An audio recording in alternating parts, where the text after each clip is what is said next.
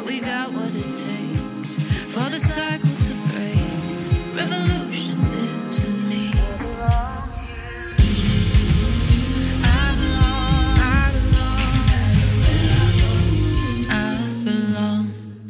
Welcome to the Untamed and Unashamed podcast.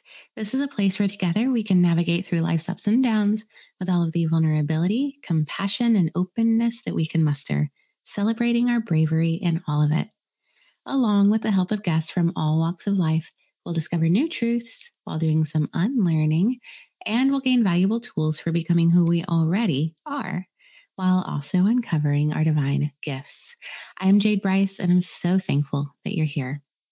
So today I'm going to do a little recap of twenty twenty-two by sharing thirty things I learned this last year. And I'll close with a few quotes from some of my favorite twenty twenty-two reads.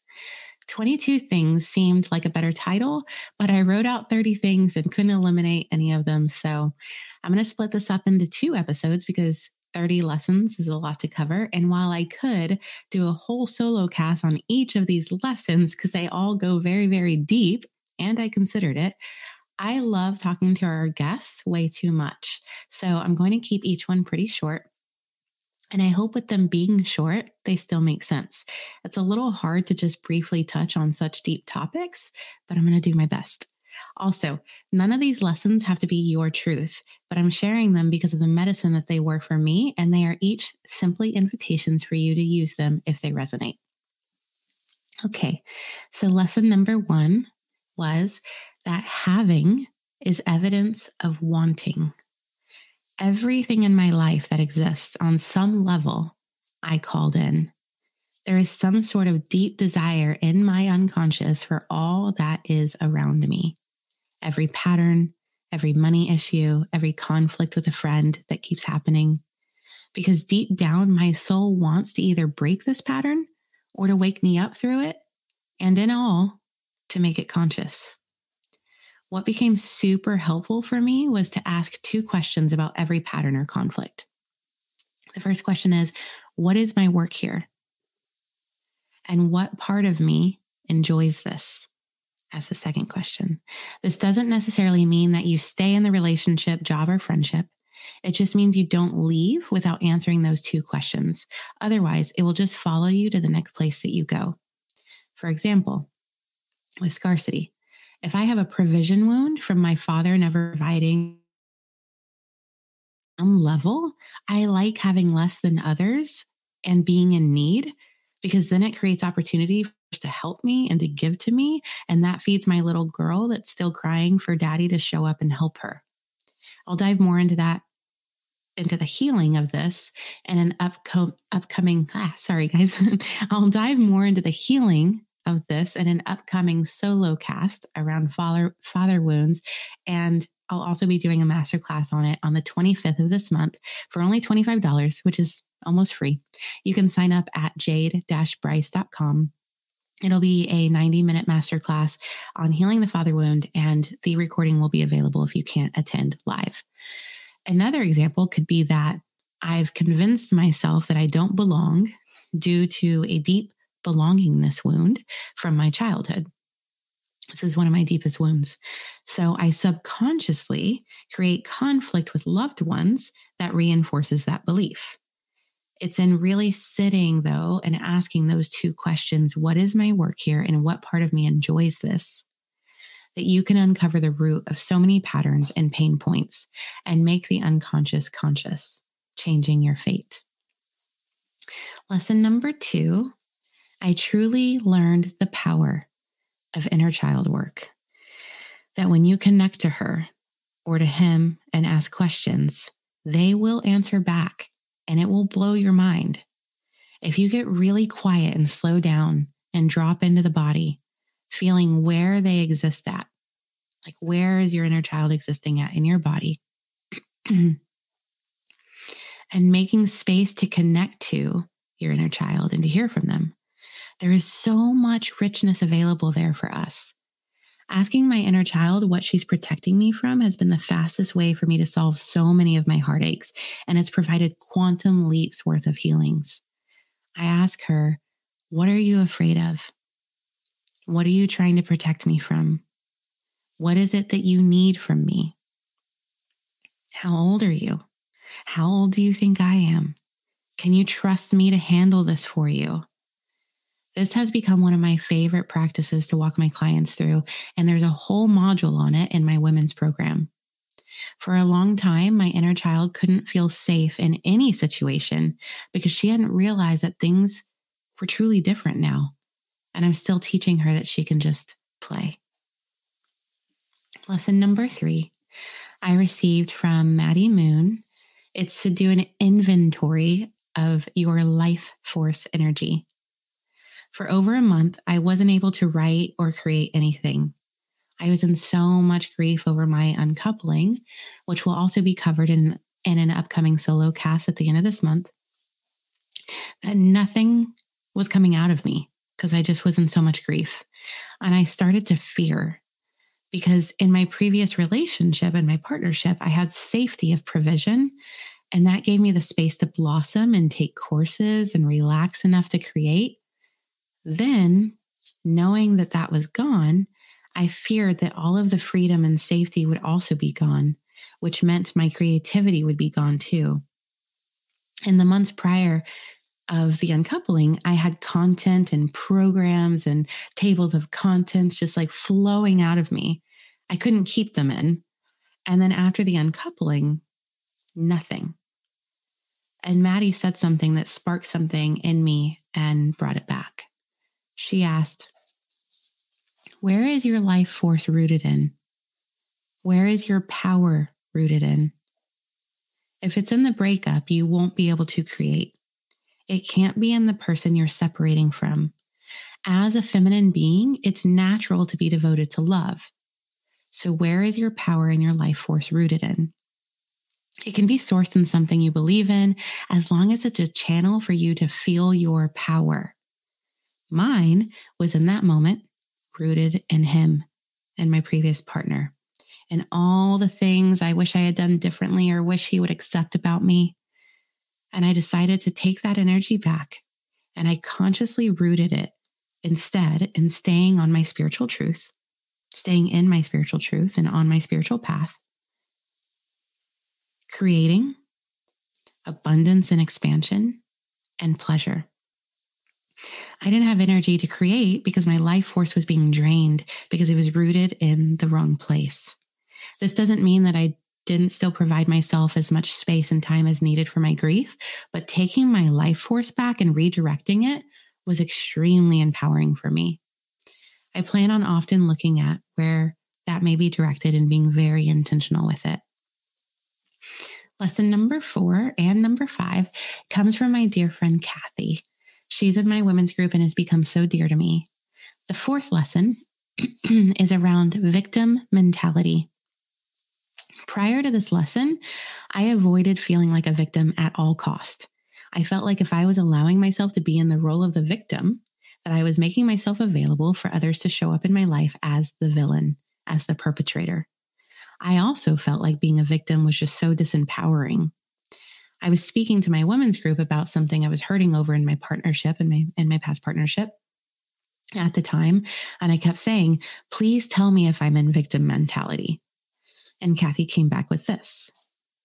An important part of the heroine's journey is to fully allow yourself to be the victim of it all and to really acknowledge the part of you that really feels like a victim of it, not to judge it. The ego will try to judge it and stop the empowerment process because it wants you to stay small. The process requires you become unleashed fully into the victim until you have allowed that part to completely express and feel acknowledged and validated, not corrected, even by you. And stopping this part of the process will keep you from claiming the full empowerment that is available on the other side of the process. The resurrection story is a great example of this. The image of Jesus on the cross. God, why have you forsaken me?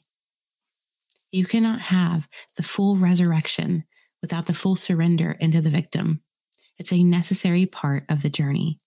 You have to fully come undone, to take it all the way to the extreme in order to fully see and die to who you have been, to be reborn into who you are becoming. holy fuck, thank you, Kathy, for all the wisdom you bring to my life. Not suppressing this part of me that can show up as the victim has been so liberating and so healing. And I realized that deep down, why I ran from the victim is because I didn't want to be judged as a victim, especially by my friends.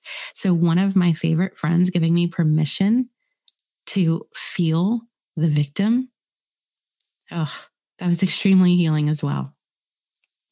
Part of allowing it to be expressed helped me release that fear also. So the fifth lesson that also comes from my dear friend, my dear sister, Kathy, is to remember with every symptom, the body is speaking. Every single time that I'm sick or that my body does some sort of mysterious thing, or if I get a hernia from lifting a crystal, which just happened, Kathy will remind me to explore an alchemical body tool, to trust the wisdom that my body carries, and that it's inviting me to lean into, to allow the symptom to share with me, not to reject it, but to bring it in close, to see it as a part of me that is trying to get my attention, to ask it what emotion it's holding, to give the emotion a voice to express in the most primitive, emoting pathway through sound and movement. What story is it telling? What is it saying? Can I recognize the voice? Does it sound familiar? What does this part of me need? We are always so quick to rush to the medicine cabinet to numb any symptom or to just get in bed and watch Netflix until it goes away. But there is rich opportunity for wisdom if we can slow down and listen. It doesn't mean we don't also get treatment needed, but oftentimes it ends up not being needed when we fulfill the actual need that it's revealing to us. So, for example, the hernia that I got, when I asked it what it wanted to say to me, it said, stop straining, stop straining. When I asked it what it needed, it needed me to invite in more ease. So again, thank you, Kathy, for your beautiful divine mother wisdom. Lesson number six is from an experience I had with one of my best friends, Becca. I'm convinced that Becca and I were once one soul, that we came here to heal many things through our sisterhood. And in the last year, we had a few growing pains. What I discovered through these experiences, due to the safety that I feel with her, was how much healing we can experience in conflict with another if we keep our hearts open. By really looking at ourselves and asking, am I open? Or am I closed towards this person? And making sure your heart is open and then responding from there. This one step changes everything. Through keeping our hearts open, we have experienced so much healing through coming up against feelings with each other. And it's inspired us both to be able to practice that in our other relationships. Honestly, it was the first time I had experienced it with someone where we were both consciously choosing to keep our hearts open and to communicate from there. So simply checking in on if your heart is open is revolutionary for your relationships. It's also helped me in my relationships when something seems off or someone is upset with me or being hurtful to, you know, first make sure my heart is open and then to simply ask, what's beneath this? Is there anything else here? That has been really, really helpful. Lesson number seven comes from when I did not put lesson number six into practice.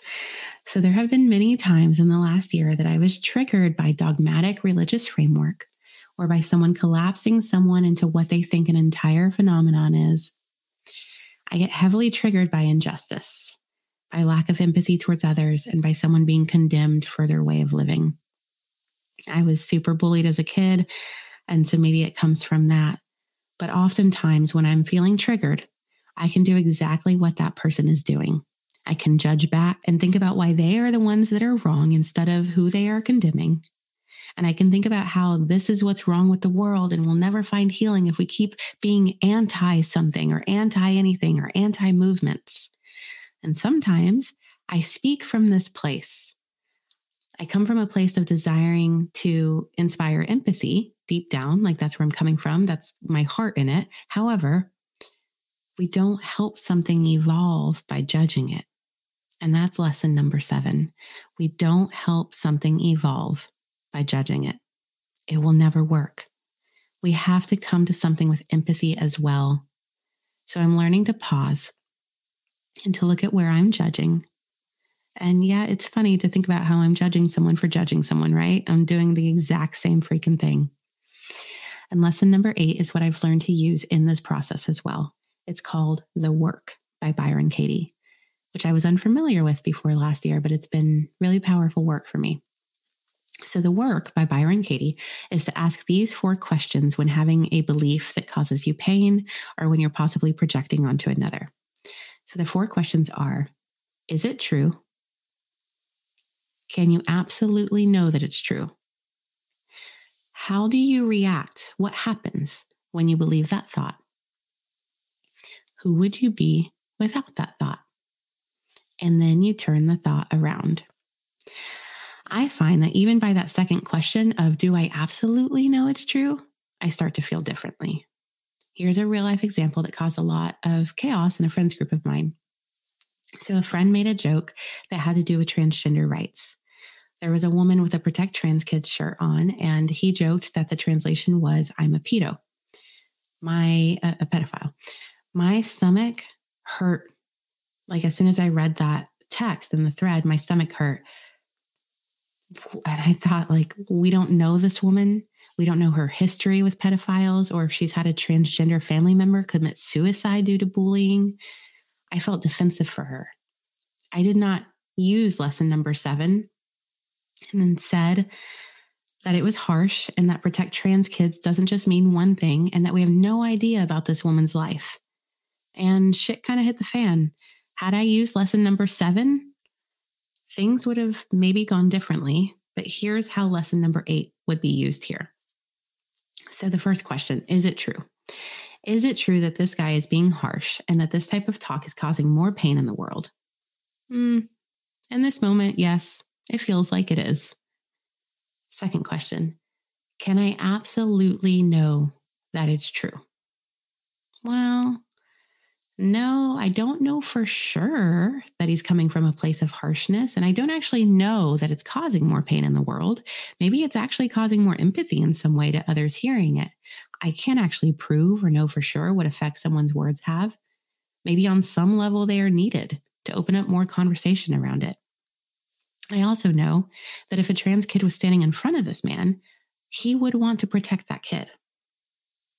Third question, how do I react when I believe that he's being harsh and this is causing pain in the world? I get sick to my stomach. I want to speak up on behalf of the person. I feel a lack of belongingness because I now don't feel I fit in with my friends group because I feel so differently than everyone else. And I feel like I seem like the less woke one or the less enlightened one. Who would I be without that thought? I would be more curious. I would speak from a place of belongingness and safety. Then the last step is to turn the thought around. So in this case, instead of he is being harsh and causing more pain in the world by his speech, it's I am being harsh and causing more pain in the world by my speech. Could that be true? Yeah. I am now being harsh towards him and coming from a place of defensiveness instead of curiosity, which is what I was wanting this group to have towards this woman, but not embodying myself. Now, this could easily become a way to gaslight yourself or silence yourself or suppress your anger. There's a thin line here. It's important when doing this work that you still allow yourself to feel both truths and then speak from that place, even if angry. It just becomes clean anger. And I also know that this can sound exhausting if you're having to constantly do this work in order to stay in a friendship or a relationship. You don't have to stay in the friendship. It's important that the work is matched and that it's a safe space for you to be able to share your heart.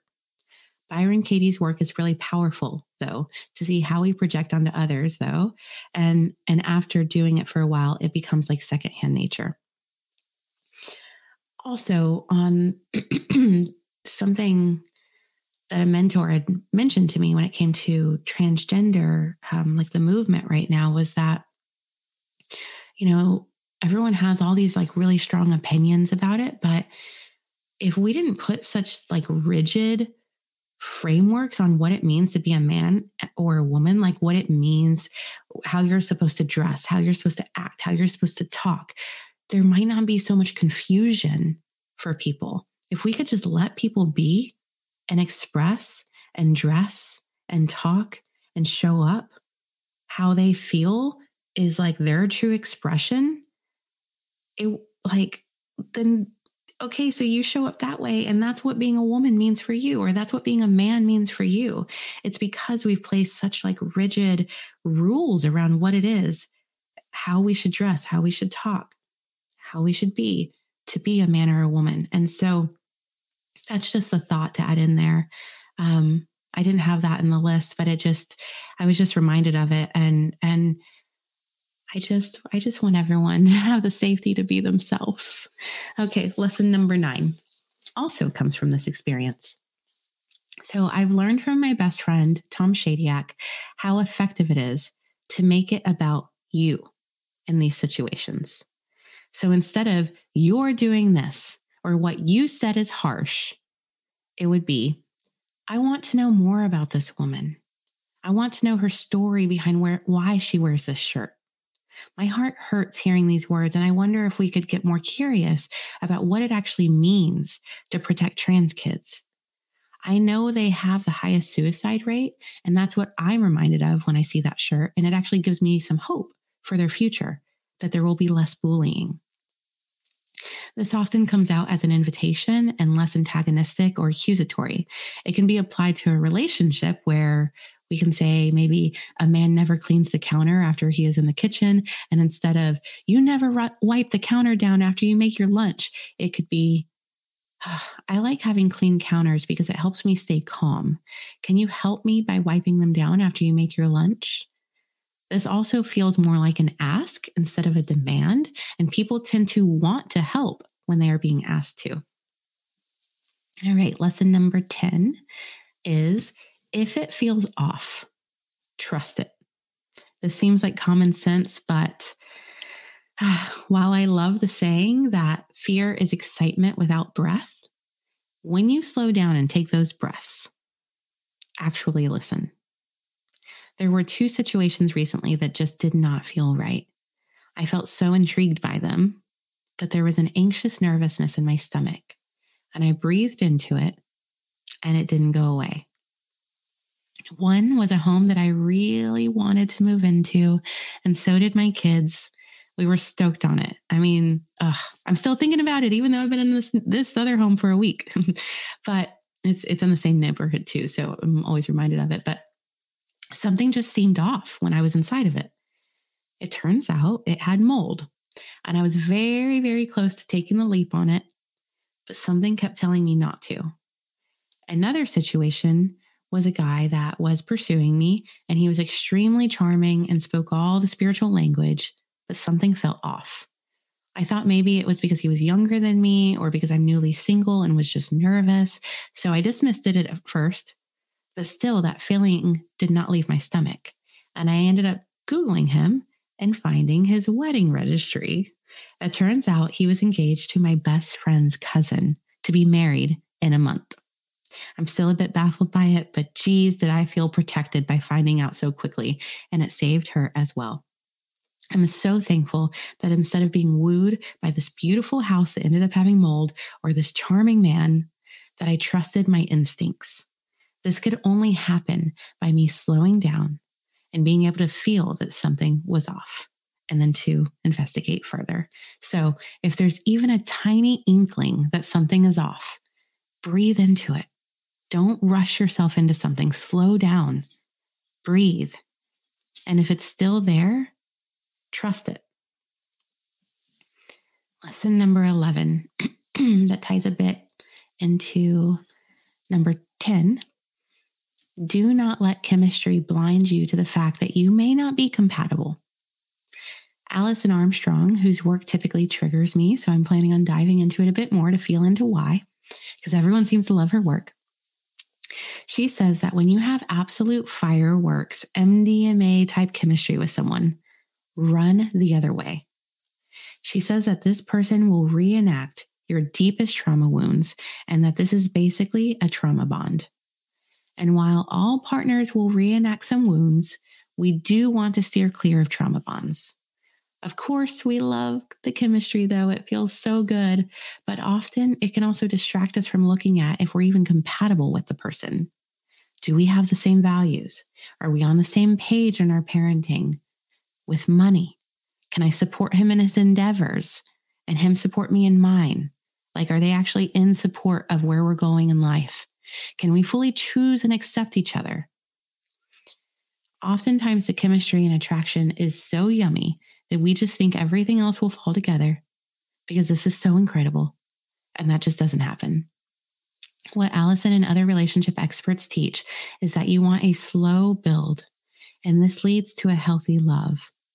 Sure, you want to be attracted and have some sort of pull towards the person, but when this is built up slowly, that's when it truly blossoms into the healthy and stable love most of us desire.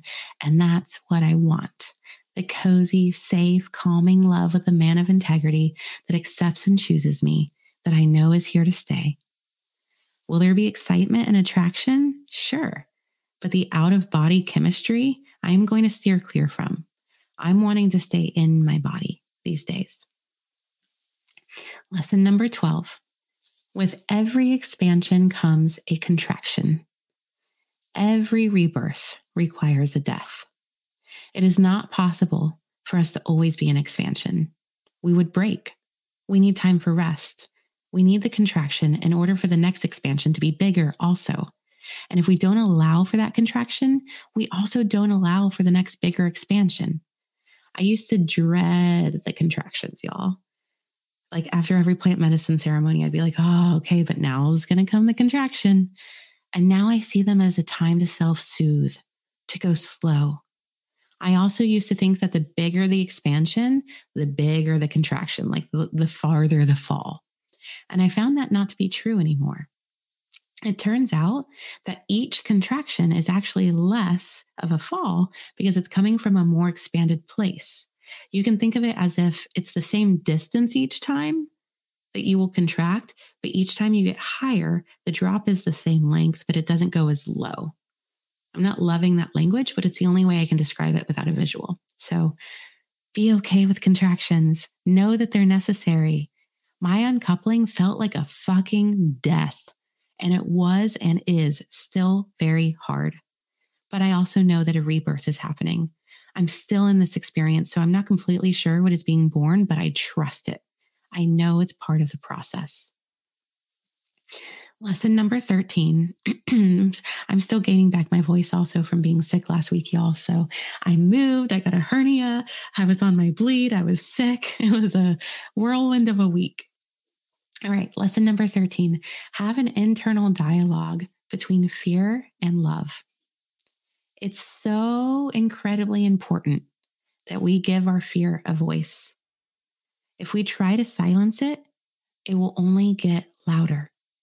Sometimes we think if we're listening to our fear, that we're giving it power or that we're becoming low vibrational, but fear is a wise teacher and it is always trying to protect something. When we can find out what that is, the fear can be transmuted to love and embraced by love. Also, our fear is almost always speaking anyways. This just brings some consciousness to the process, to its voice. I find that letting the fear inside me talk to the love inside of me brings me so much clarity. I let the fear speak, and then I let the love respond. The fear is always soothed and can relax. And the love, it always thrives. I say thrive instead of win because it's not a battle. It's simply a dialogue.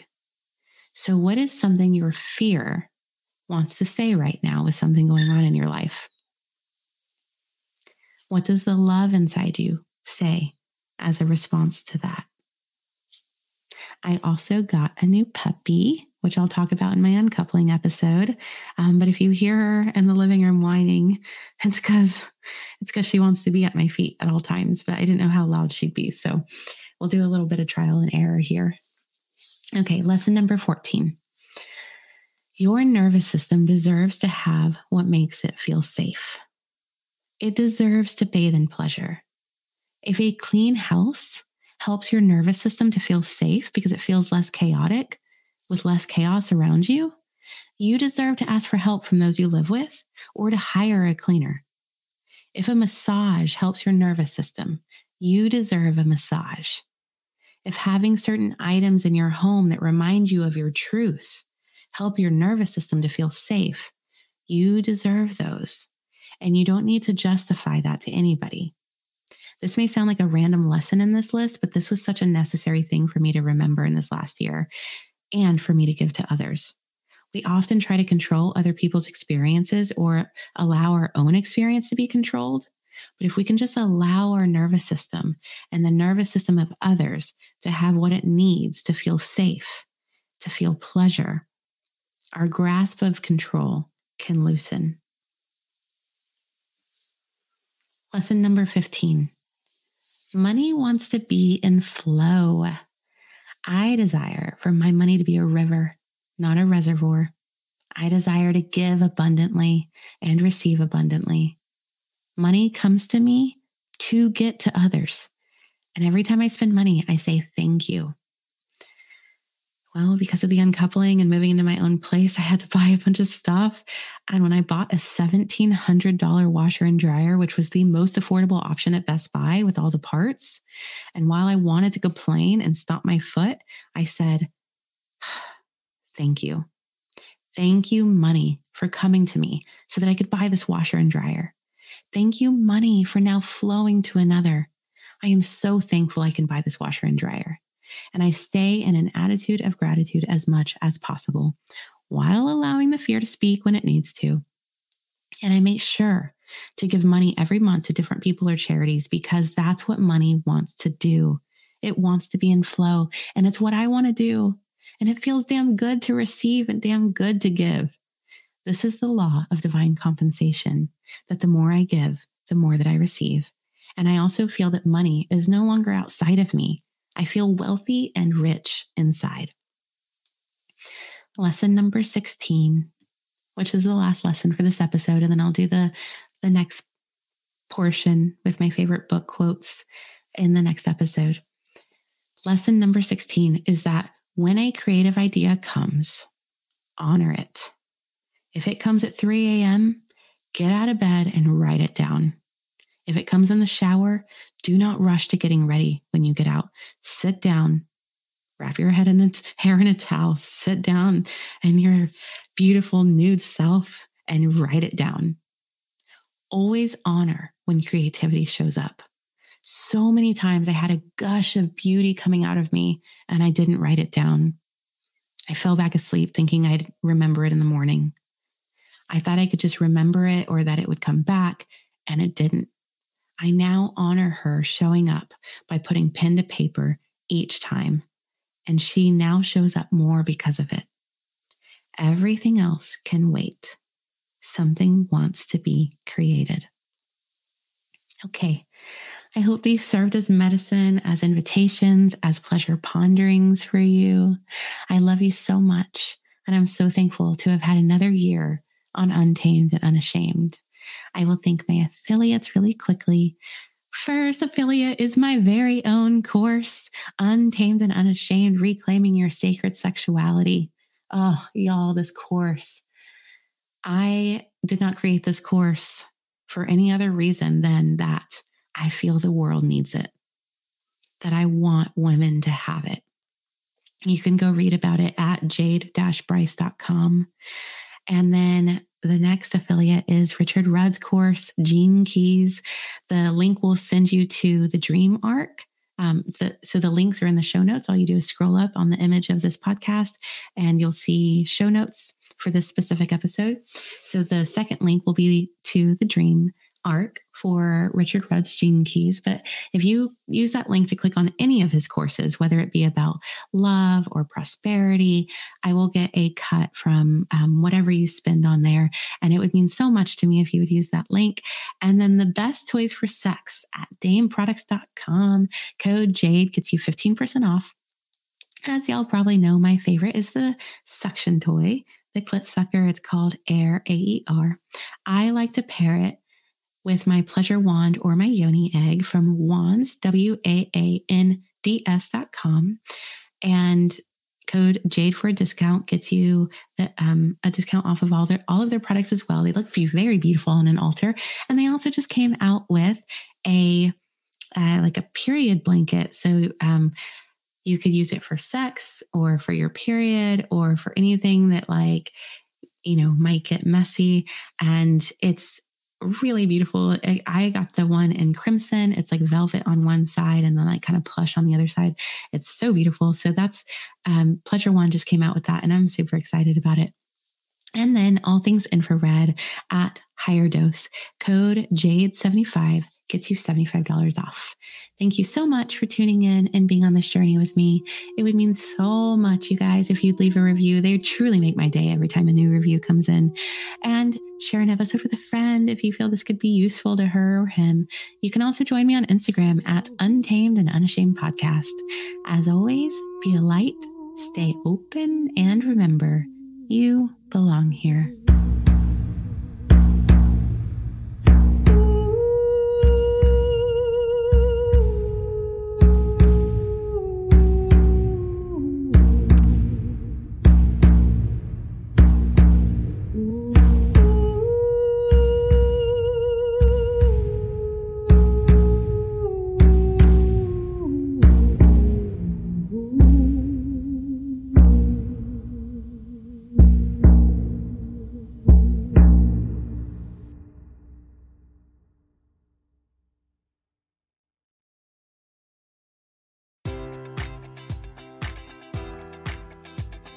Enjoy all your favorite sports like never before at BetMGM. Sign up using code Buckeye and receive up to fifteen hundred dollars back in bonus bets if you don't win your first bet. When you register with BetMGM, you'll get instant access to a variety of parlay selection features, live betting options, and the best daily promotions in the business. And with BetMGM at your fingertips, every play and every game matters more than ever. Place your money line, prop, or parlay bets with the king of sportsbooks today. Sign up using code Buckeye and receive up to fifteen hundred dollars back in bonus bets if you don't win your first bet. BetMGM and GameSense remind you to play responsibly, twenty-one plus and present in Ohio, subject to eligibility requirements. Rewards are non-withdrawable bonus bets that expire in seven days. Gambling problem? Call one eight hundred gambler in partnership with M G M Northfield Park.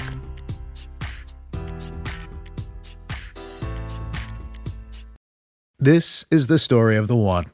As a maintenance engineer, he hears things differently. To the untrained ear, everything on his shop floor might sound fine, but he can hear gears grinding or a belt slipping. So he steps in to fix the problem at hand before it gets out of hand. And he knows Granger's got the right product he needs to get the job done, which is music to his ears. Call, click Granger dot com, or just stop by. Granger, for the ones who get it done.